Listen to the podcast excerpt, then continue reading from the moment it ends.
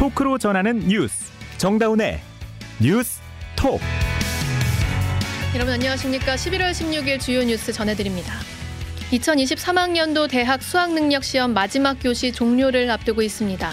킬러 문항 출제를 배제한다는 원칙 아래 지난해에 비해 국어는 어렵게 수학은 비슷한 난이도로 출제됐습니다 해병대 채모 상병 순직 사건 조사 과정에서 국방부 장관 측이 수사 방향과 관련해 구체적인 지시를 한 정황 증거가 확인됐습니다. 부동산 투자 과정에서 잔고 증명서를 위조한 혐의로 기소된 윤석열 대통령의 장모 최은순 씨에 대해 대법원이 징역 1년을 확정했습니다. 조 바이든 미국 대통령과 시진핑 중국 국가주석이 우리 시간으로 오늘 오전 미국에서 정상회담을 했습니다. 양국 정상은 펜타닐 단속과 군사 채널 복원 등을 논의했습니다. 오늘 방송은 CBS 레인보우와 유튜브 노커 채널에서 화면으로도 보실 수 있습니다. 르노 125주년 기념 감사 이벤트와 코리아 세일 페스타의 역대급 만남. 11월 전에 없던 혜택이 당신을 찾아갑니다. 차종별 최대 11.9% 혜택과 0.9%의 낮은 금리까지 오직 11월 한 달만 지금 가까운 전시장에서 만나보세요. 르노코리아 자동차 2024학년도 대학 수학능력 시험이 전국 1200여 개 시험장에서 진행 중입니다. 이제 마지막 교시가 끝나기까지 한 10여 분 남았는데요. 교육부 나가 있는 조혜령 기자 연결합니다. 조혜령 기자. 네, 교육부입니다. 네, 오늘 수능은 전반적으로 좀 순조롭게 진행되고 있는 건가요? 네, 그렇습니다. 코로나19에서 벗어나 4년 만에 노마스크로 치러지는 2024학년도 대학 수학 능력 시험이 1200여 개 시험장에서 순조롭게 치러지고 있습니다. 현재는 마지막 5교시 제2외국어와 한문 시험이 진행되고 있는데요. 먼저 사회부 양영욱 기자가 취재한 현장 분위기 들어보겠습니다. 잠시 후 오후 5시 45분이 지나면 제2외국어와 한문 영역을 끝으로 올해 수능 시험이 종료됩니다. 오늘 아침 고사장에 들어갔던 수험생들은 큰 시험을 앞두고 긴장한 모습을 감추지 못하면서도 당찬 포부를 밝혔습니다.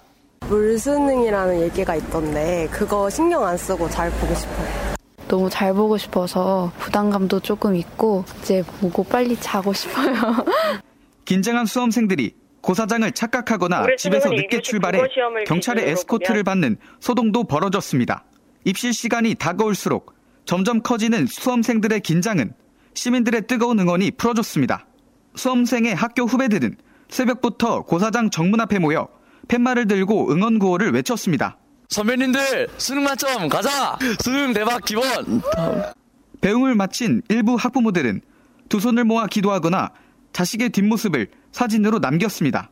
한편 경찰은 오늘 수능 시험을 위해 고사장 주변에 경력 11,265명을 배치하고 차량들을 우회시키는 등 교통 상황을 통제했습니다. CBS 뉴스 양형욱입니다. 네, 현장 분위기 전해드렸고요. 오늘 수능 결시율은 어땠습니까? 네, 올해 수능은 1교시 국어 시험을 기준으로 보면 지난해에 비해 3,800여 명이 줄어든 50만 1천여 명이 원서를 접수했고 이 중 5만 3천 명이 결시해 10.6%의 결시율을 보였습니다. 결시율은 지난해에 비해 0.2% 포인트 낮아졌습니다. 이 시도별로 살펴보면 충남이 15.12%로 가장 높았고 부산이 7.48%로 낮았습니다. 네, 올해 수능의 특징이랄까요? 뭐 원칙을 살펴보면은 그러니까 킬러 문항 출제를 배제한다는. 거였잖아요. 이 부분 지켜졌습니까? 네, 맞습니다. 정부는 지난 6월 사교육 유발 요인인 이른바 킬러 문항 출제 배제 방침을 밝혔는데요. 9월 모의평가에서 이걸 처음으로 적용했습니다. 올해 수능 출제위원장인 경인교대 정문성 교수는 교육부의 사교육 경감 대책에 따라 킬러 문항을 배제하고 공교육 과정에서 다루는 내용만으로도 변별력을 확보할 수 있도록 적정 난이도의 문항을 고르게 출제했다고 밝혔습니다. 특히 그동안의 수능에서는 수능 출제위원단과 검토위원단만 있었는데요. 이번에는 교사 25명으로 킬러 문항 여부만 판단하는 공정수능 출제 점검위원회를 신설, 할 정도로 킬러 문항 배제에 신경을 썼습니다. 정문성 수능 출제위원장의 설명을 직접 들어보시겠습니다. 궁극적으로는 수능 출제 점검단에서 어, 킬러 문항 없음이라고 확인이 받은 다음에 출제를 마무리하는 방식으로 이번에 그렇게 출제가 진행되었습니다. 이번 수능은 9월 모의평가 결과에 대한 분석을 토대로 출제했다는 게 정문성 수능 출제위원장의 설명입니다. 킬러 문항에서 말하는 요소들 없이도 고등학교 교육과정의 범위와 수준에서 충분히 적정 난이도를 확보할 수 있다고 판단했다는 겁니다. 또 너무 전문적인 내용의 지문이나 과도하게 문제풀이에 시간을 쓰도록 유도하는 문항은 빼고 학생들의 수험 준비 부담을 완화하고 학교 교육의 내실화에 도움이 되도록 현행 교육과정의 범위와 수준을 유념해 출제 했다고 설명했습니다. 그렇군요. 그동안 또 선택 과목에 따라서 이 난이도가 다르기 때문에 나중에 입시에서 좀 유불리 문제가 있었던 점이 지적되어 오기도 했는데 이 부분은 어떻게 처리됐습니까? 네, 올해 수능은 문이과 통합형으로 치러지는 세 번째 수능인데요. 말씀하신 대로 국어와 수학 영역에서 선택 과목에 따른 유불리 문제가 꾸준히 제기돼 왔었습니다. 이에 따라 수능 출제 당국은 선택 과목 응시 집단을 분석해서 원점수나 표준 점수 최고점이 큰 차이가 나지 않도록 노력하는 등 수험생 간 유불리 가능성을 최소화하는 데 중점을 뒀다고 밝혔습니다. 정문성 수능 출제위원장의 설명을 다시 들어보시겠습니다. 6월 모의평가나 9월 모의평가에서 그 선택한 그 학생들의 응시 집단, 예, 응시 집단을 좀 분석을 해서 최대한 그 유불리가 나지 않도록 큰 차이가 나지 않도록 어, 저희들이 최대한 노력을 해서 출제했다고 말씀드리겠습니다. 또 EBS 연계율은 무당수 기준으로 50% 수준이고 연계 체감도를 높여 출제하고자 했다고 덧붙였습니다. 네, 지금 이미 국어와 수학에 대한 분석이 좀 끝난 것 같은데 과목별 난이도는 어떻게 나옵니까? 네, 입시업계에서는 국어 영역이 지난해 수능은 물론이고 지난 9월 모의평가보다 훨씬 어렵게 출제됐다고 분석했습니다. 예. 지난해 수능 국어의 표준 점수 최고점은 134점으로 쉬웠지만 킬러문항 배제 방침 이후 처음 치러진 지난 9월 모의평가에서는 142점으로 어려웠다는 평가를 받았었는데요. 이 표준 점수는 시험이 어려웠는지 쉬웠는지를 보여주는 지표입니다. 시험이 어려워서 평균 성적이 낮으면 표준 점수 최고점 최고 최고점은 높아지고 시험이 쉬우면 반대로 하락합니다. 수학 영역은 어렵게 출제된 지난해 수능 수준을 유지해 올해 수능에서 수학과 국어 간 점수 차이가 크게 좁혀진 것으로 입시업계는 보고 있습니다. 지난해 수능에서 수학은 표준 점수 최고점이 145점으로 국어보다 11점이나 높아 이과생들이 유리했다는 평가를 받은 바 있습니다. 종로학원 임성호 대표의 설명 들어보시겠습니다. 지난해 국어하고 수학에서 점수차가 11점이나 크게 발생했는데 금년도는 국어가 어렵게 출제되었고 수학은 지난해 수준으로 유지되어졌기 때문에 점수 차이는 두 과목 간에 크게 벌어지지 않고 있고 과목 간 중요도는 두 과목 모두 현재 중요해졌다 이렇게 볼 수 있습니다. 네, 이렇게 물수능 우려하는 뭐 목소리도 있었다 보니까 올해 재수생, 삼수생 응시다도 아주 많아서 입시가 더욱 치열해질 것 같은데요. 이어서 앞으로 대입 일정 어떻게 될지도 좀 소개해 주시죠. 네. 어, 시험이 끝난 과목 문제지랑 정답지가 공개가 됐습니다. 한국교육과정평가원은 오는 20일까지 닷새 동안 평가원 홈페이지 이의 신청 전용 게시판에서 수능 문제와 정답에 대한 이의 신청을 받습니다. 심사를 한 뒤 28일 오후 5시 정답을 확정 발표할 예정입니다. 성적 통지표는 다음 달 8일 수험생에게 배부되는데요. 수시 모집 합격자 발표는 다음 달 15일까지 이루어지고 이어서 내년 1월 3일부터 6일까지 대학별로 정시 모집 원서 접수가 시작됩니다. 지금까지 교육부에서 전해드렸습니다.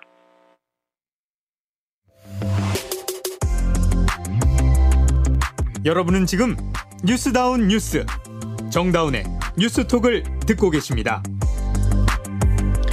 조 바이든 미국 대통령과 시진핑 중국 국가주석이 우리 시간으로 오늘 오전 미국에서 정상회담을 했습니다. 자세한 내용 베이징 임진수 특파원 연결해서 들어보겠습니다. 임진수 특파원. 네, 베이징입니다. 예, 오늘 회담에서 어떤 주제들이 논의됐고 또 어떤 결론이 나왔나요? 네, 4시간이 넘는 장시간 회담이 끝난 뒤 바이든 대통령이 회담 성과에 대해 설명하는 기자회견을 열었는데요. 펜타닐 단속, 군사 채널 복원, 인공지능 관련 논의를 대표적인 의제로 꼽았습니다. 먼저 소위 좀비 마약으로 불리는 펜타닐 중독과 과복용 문제와 관련해 합의가 이루어졌는데요. 중국은 멕시코를 거쳐 미국으로 유입되는 펜타닐을 막기 위해 펜타닐 원료를 제조하는 중국 화학 회사를 직접 단속하기로 했습니다. 쌀알 두 개 분량의 복용만으로도 사망에 이를 수 있어 연간 7만 명이 넘는 미국인이 펜타닐 과다 복용으로 숨지고 있는데요. 교통사고와 암 등을 뛰어넘는 미국 내 사망 원인 1위입니다. 펜타닐 문제는 내년 대선에서 재선에 도전하는 바이든 대통령의 가장 큰 골칫거리라는 점에서 시 주석이 바이든 대통령에게 선물을 준 셈입니다. 바이든 대통령은 만족감을 드러냈는데요. 한번 들어보시죠. 시진핑 주석과 몇 시간 동안에 걸친 회담을 막 끝냈습니다. 우리가 해온 가장 건설적이고 생산적인 대화 중 하나라고 믿습니다. 군사 채널 복원에 대해서도 말씀하셨는데 이 부분도 지금 합의가 된 건가요? 예, 최근 들어 양측 군대가 남중국해 등에서 대치하며 일촉즉발의 상황이 벌어지는 일이 잦아지고 있었는데요. 하지만 1년 넘게 양측 간 군사 대화는 끊긴 상태였습니다. 중국이 지난해 8월 낸시 펠로시 당시 미국 하원 의장의 대만 방문을 이유로 고위급 군사 대화를 일방적으로 중단했기 때문인데요. 하지만 이번 합의를 통해서 조만간 양측 최고위급 군사 회담이 재개될 예정입니다. 시 주석의 말을 한번 들어보시죠. 중국과 미국 같은 강대국이 등을 돌리는 것은 바람직하지 않습니다. 한쪽이 다른 한쪽을 바꾸려는 것도 비현실적이며 갈등과 충돌은 양측 모두에게 감당 못할 결과를 가져올 것입니다. 인공지능과 관련해서도 양국 간 논의가 있었지만 구체적인 합의에는 이르지 못했습니다. 이 밖에도 북핵 문제, 이스라엘과 하마스 전쟁, 러시아의 우크라이나 침공, 기후변화 대응 등에 대한 논의가 있었습니다. 네, 정말 여러 방면에서 양국이 논의하고 또 합의도 이뤄졌는데 사실 가장 중요한 문제라고 하면 대만 문제 아니겠습니까? 근데 이 부분은 여전히 의견차가 컸던 건가요? 예, 그렇습니다. 대만 문제는 중국 측이 핵심 이익이라고 강조하는 민감한 사안인데요. 따라서 회담에서도 양 정상은 대만 문제를 논의하는데 많은 시간을 할애했습니다. 시 주석은 미국이 대만 독립을 지지하지 않겠다는 입장을 구체적인 행동으로 보여라 이렇게 촉구했습니다. 그러면서 중국은 결국 통일될 것이고 반드시 통일될 것이다. 이렇게 강한 의지를 드러냈는데요. 하지만 바이든 대통령은 미국은 현상 유지를 믿는다는 원론적인 답변만 내놨고 오히려 내년 1월 치러지는 대만의 총통 선거 절차를 존중하라고 역으로 요구했습니다. 미국 정부 고위 당국자도 대만 문제와 관련해 미국의 접근이 달라지지는 않는다고 선을 그었습니다. 네, 그리고 양국 관계에서 또 최대 난제 중에 하나가 대중국 수출 통제인데 이 부분은 성과가 안 보입니까? 네, 별다른 성과가 없었습니다. 반도체로 대표되는 미국의 대중국 수출 통제나 중국 기업에 대한 제재 문제로 양측 간 갈등이 깊어지고 있는데요. 이번 회담에서도 이 문제를 가지고 중국 측의 측이 불만을 터뜨렸습니다. 예. 시 주석은 미국이 중국의 정당한 이익을 심각하게 훼손하고 있다. 중국의 발전을 억제하고 중국 인민의 발전권을 박탈하는 것이다. 이렇게 불편한 심기를 감추지 않았습니다. 그런데 미국 입장도 단호했는데요. 바이든 대통령은 중국의 미군을 상대로 사용할 수 있는 기술을 제공하지 않을 것이라면서 수출 통제 등의 조치를 계속 이어나가겠다는 뜻을 분명히 했습니다. 그러면서 중국이 기업의 지식 재산권을 침해하는 게 투자를 위축시키고 있다면서 오히려 책임을 중국에 돌렸습니다. 네, 뭐 정상회담 이전부터 이 대만이나 수출 통제 문제 같은 경우는 제대로 합의를 좀 끌어내기 어려울 거다 이런 전망이 많았는데 실제로 그렇게 된 거군요. 자, 네, 그런데. 네. 그런데 이 회담이 끝나자마자 바이든 대통령이 시 주석을 독재자라고 칭하는 사건도 있었다고요? 예, 그렇습니다. 바이든 대통령이 회담 뒤 기자회견을 통해 만족감을 드러낸 직후에 어, 취재진과 추가로 질의 답변을 이어가던 중 발생한 사건인데요. 한 기자가 시주석과 회담 뒤에도 여전히 그를 독재자로 보느냐라는 질문을 던졌는데요. 바이든 대통령의 답변 한번 직접 들어보시죠. 알다시피 그는 1980년대 이후로 쭉 독재자였습니다. 공산당의 국가를 운영하는 사람이고 중국은 우리와는 완전히 다른 형태의 정부를 갖고 있는 나라입니다. 바이든 대통령은 지난 6월 한 모금 행사에서도 시 주석을 독재자라고 말해서 중국 정부의 강한 반발을 샀는데요. 이번에는 시 주석을 미국으로 불러들여 치른 정상회담 직후에 독재자 발언이 나오면서 중국이 어떻게 대응할지 지켜봐야 되겠습니다. 지금까지 베이징에서 전해드렸습니다. 고갈이 눈앞에 다가온 국민연금 구조를 어떻게 바꿀지 일단은 보험료를 더 내야 한다는 것 외엔 구체적인 숫자가 나오지 않아 모호한 상황이었는데요. 오늘 국회 연금개혁특별위원회 산하 민간자문위원회가 두 가지 안을 제시했습니다. 자세한 내용 오수정 기자가 전해드립니다. 국민연금 개혁 방안을 논의해온 민간자문위가 두 가지 모수 개혁안을 제시했습니다. 보험료율 13%와 소득 대체율 50%, 그리고 보험료율 15%와 소득 대체율 40%두 가지로 개혁안을 압축한 겁니다. 현재 국민연금 보험료율은 9%이고 소득 대체율은 42.5%인데 두 개혁안은 지금보다 더 내고 더 받거나 더 내고 덜 받는 방향으로 정리됩니다.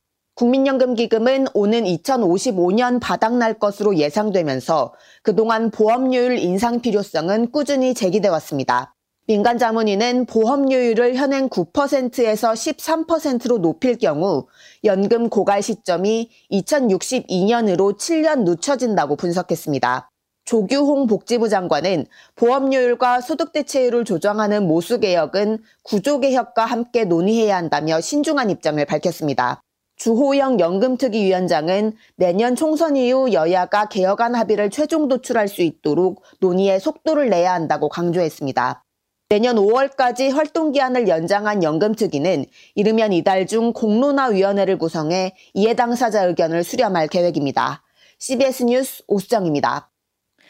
해병대 채모 상병 순직 사건과 관련해 그동안 국방부는 관련자들의 조사에 전혀 개입하지 않았다는 입장이었습니다. 수사 외압을 부정한 건데요.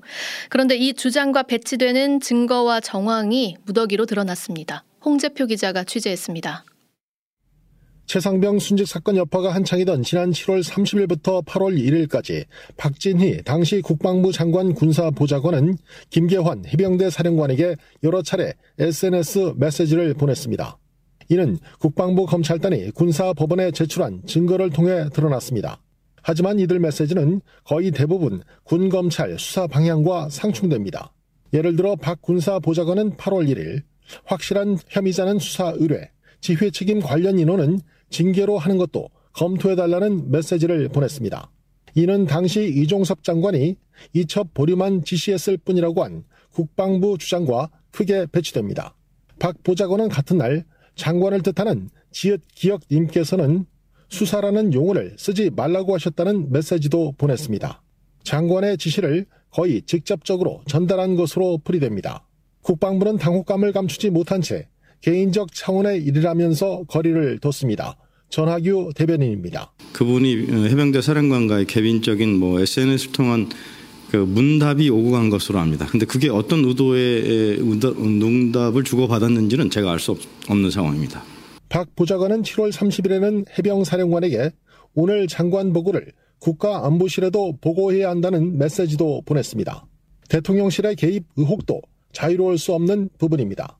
이는 결국 상부의 명시적 지시를 고의로 어겼다며 박정훈 전 해병대 수사단장을 항명죄로 기소한 군검찰의 수사가 뿌리부터 흔들리고 있음을 의미하는 대목입니다. CBS 뉴스 홍재표입니다. 윤석열 대통령의 장모 최은순 씨 부동산 투자 과정에서 잔고 증명서를 위조하고 법원에 허위 서류를 낸 혐의 등으로 기소돼서 지난 7월 2심에서 법정 구속됐었는데요. 오늘 대법원이 징역 1년형을 확정했습니다. 송영훈 기자입니다. 최은순 씨는 경기 성남시 도촌동의 땅을 사면서 2013년 4월부터 10월까지 4차례에 걸쳐 예금 349억 원이 있는 것처럼 서류를 꾸몄습니다. 자금력을 과시해야 좋은 땅을 소개받을 수 있다는 공범 안모 씨의 제안 때문이었습니다.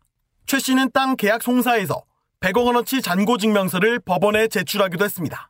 또 부동산을 사면서 안 씨 사위의 명의를 빌려 계약하고 등기했습니다. 결국 사문서 위조, 행사와 부동산 실명법 위반 혐의로 재판에 넘겨진 최 씨에게 대법원이 징역 1년을 선고한 원심을 확정했습니다. 1, 2, 3심 모두 최 씨의 세개 혐의를 전부 유죄로 판단하고 징역 1년을 선고했습니다. 특히 지난 7월 2심 재판부는 항소심까지 충분히 방어권이 보장됐으며 죄질이 나쁘고 재범과 도주 우려도 있다며 최 씨를 법정 구속했습니다. 대법원은 최 씨가 지난 9월 불구속 상태로 재판을 받게 해달라며 신청한 보석 청구도 받아들이지 않았습니다. 이로써 최 씨는 가석방되거나 사면받지 않는 한 내년 7월까지 복역해야 합니다. CBS 뉴스 송영훈입니다. 이 시각 보도국입니다. 윤석열 대통령이 에이펙 영내 주요 경제인들과 만나 회복력 있는 공급망이 다자무역 체제의 핵심이라며 공급망 회복력 강화를 에이펙의 최우선 과제로 추진하자고 제안했습니다. 윤 대통령은 에이펙 CEO 서밋 기조연설에서 공급망 리스크는 국가 차원에서 안보의 문제이고 기업 입장에선 생존의 문제라며 혁신적 아이디어 발굴과 새로운 비즈니스 기회 창출을 위해 미래 세대 간 활발한 교류가 중요하다고 강조했습니다. 국민의힘 김기현 대표는 당무에 개입하지 않고 있는 대통령을 당내 문제와 관련해 언급하는 건 바람직하지 않다고 말했습니다. 김 대표는 이뇨한 혁신위원장이 윤석열 대통령 측으로부터 소신껏 거침없이 하라는 신호가 왔다고 밝힌 데 대해 바람직하지 않다며 험지 출마 요구에 대해선 당대표의 처신은 알아서 결단할 것이라고 밝혔습니다. 올해 4인 가족 김장 비용은 지난해보다 소폭 하락할 것으로 전망됩니다. 가격조사 전문기관인 한국물가정보는 4인 가족 김장 비용을 조사한 결과 전통시장에서는 30만 천원, 대형마트에서는 36만 6천 원으로 지난해보다 소폭 준 것으로 분석됐다고 밝혔습니다. 정부의 플라스틱 빨대 금지 계도 기간 연장으로 종이 빨대 제조업체들이 정부를 믿었다가 위기에 내몰렸다면서 긴급 지원 자금 투입을 요청했습니다. 11개 종이 빨대 업체 생존 대책 협의회는 환경부가 플라스틱 빨대 사용 금지 계도 기간을 무기한 연장하면서 재고가 2억 개에 달할 정도로 피해를 입었다며 긴급 자금이 당장 지원돼야 한다고 호소했습니다. 이스라엘이 팔레스타인 무장정파 하마스의 주요 근거지로 지목한 가자지구 최대 병원 알시파에 진입한 뒤 하마스의 작전본부와 무기 등을 발견했다고 밝혔습니다. 그러나 하마스는 이스라엘이 증거를 조작했다고 반박했고 병원을 둘러싼 충돌도 이어지는 가운데 이스라엘과 하마스의 인질 석방 협상 타결이 임박했다는 보도도 나오고 있습니다. 이 시각 보도국이었습니다. 이어서 간추린 소식입니다. 윤석열 대통령은 유남석 전 헌법재판소장 후임 후보자로 정형식 대전 고등법원장을 지명했습니다. 정 후보자는 2018년 국정농단 게이트에 연루돼 1심에서 실형을 선고받았던 이재용 삼성 부회장에게 2심에서 집행유예를 선고한 바 있습니다. 지난해 제대로 잠들지 못해 병원을 찾은 수면장애 환자가 110만 명에 육박했습니다. 지난 5년간 30% 가까이 급증한 건데요. 환자 4명 중 1명은 60대였고 이어 50대, 70대 순이었습니다. 이어서 날씨 전해드립니다. 김수진 기상 리포터. 네, 수능일인 오늘 전국에 비나 눈이 내리면서 점점 추워지고 있습니다. 특히 현재 강원 북부 산지와 제주 산지에는 대설주의보가 내려진 가운데 눈이 계속 내려서 쌓이고 있는데요. 이번 비나 눈은 오늘 밤이나 내일 새벽에 대부분 그치겠습니다만 내일과 모레 오전 사이에도 전국에 비나 눈 소식이 들어 있는 가운데 곳곳에서 올가을 첫 눈이 내릴 것으로 전망됩니다. 내일 오전에 서쪽 지역을 시작으로 오후에는 점차 전국으로 비나 눈이 확대되겠고요. 충청 이남 지역의 강수는 주말 오전까지 이어지겠습니다. 특히 예상 적설량은 제주 산지에 5에서 최대 15cm 이상, 전북 동부에 최대 10cm 이상의 큰 눈이 쏟아지겠고 그밖에 남부 내륙과 강원 산지, 충청도에 1에서 7cm, 경기 남부 강원 내륙, 전부 서해안에 1에서 3, 서울과 경기 북부에는 1cm가 안 되는 비교적 적은 양의 눈이 내리겠습니다. 그리고 이 비구름들 뒤로 강한 한기가 내려오면서 주말까지 또다시 반짝 겨울 추위가 찾아오겠는데요. 내일 서울 아침 기온 영하 1도, 주말에는 영하 4도까지 떨어지겠습니다. 날씨였습니다.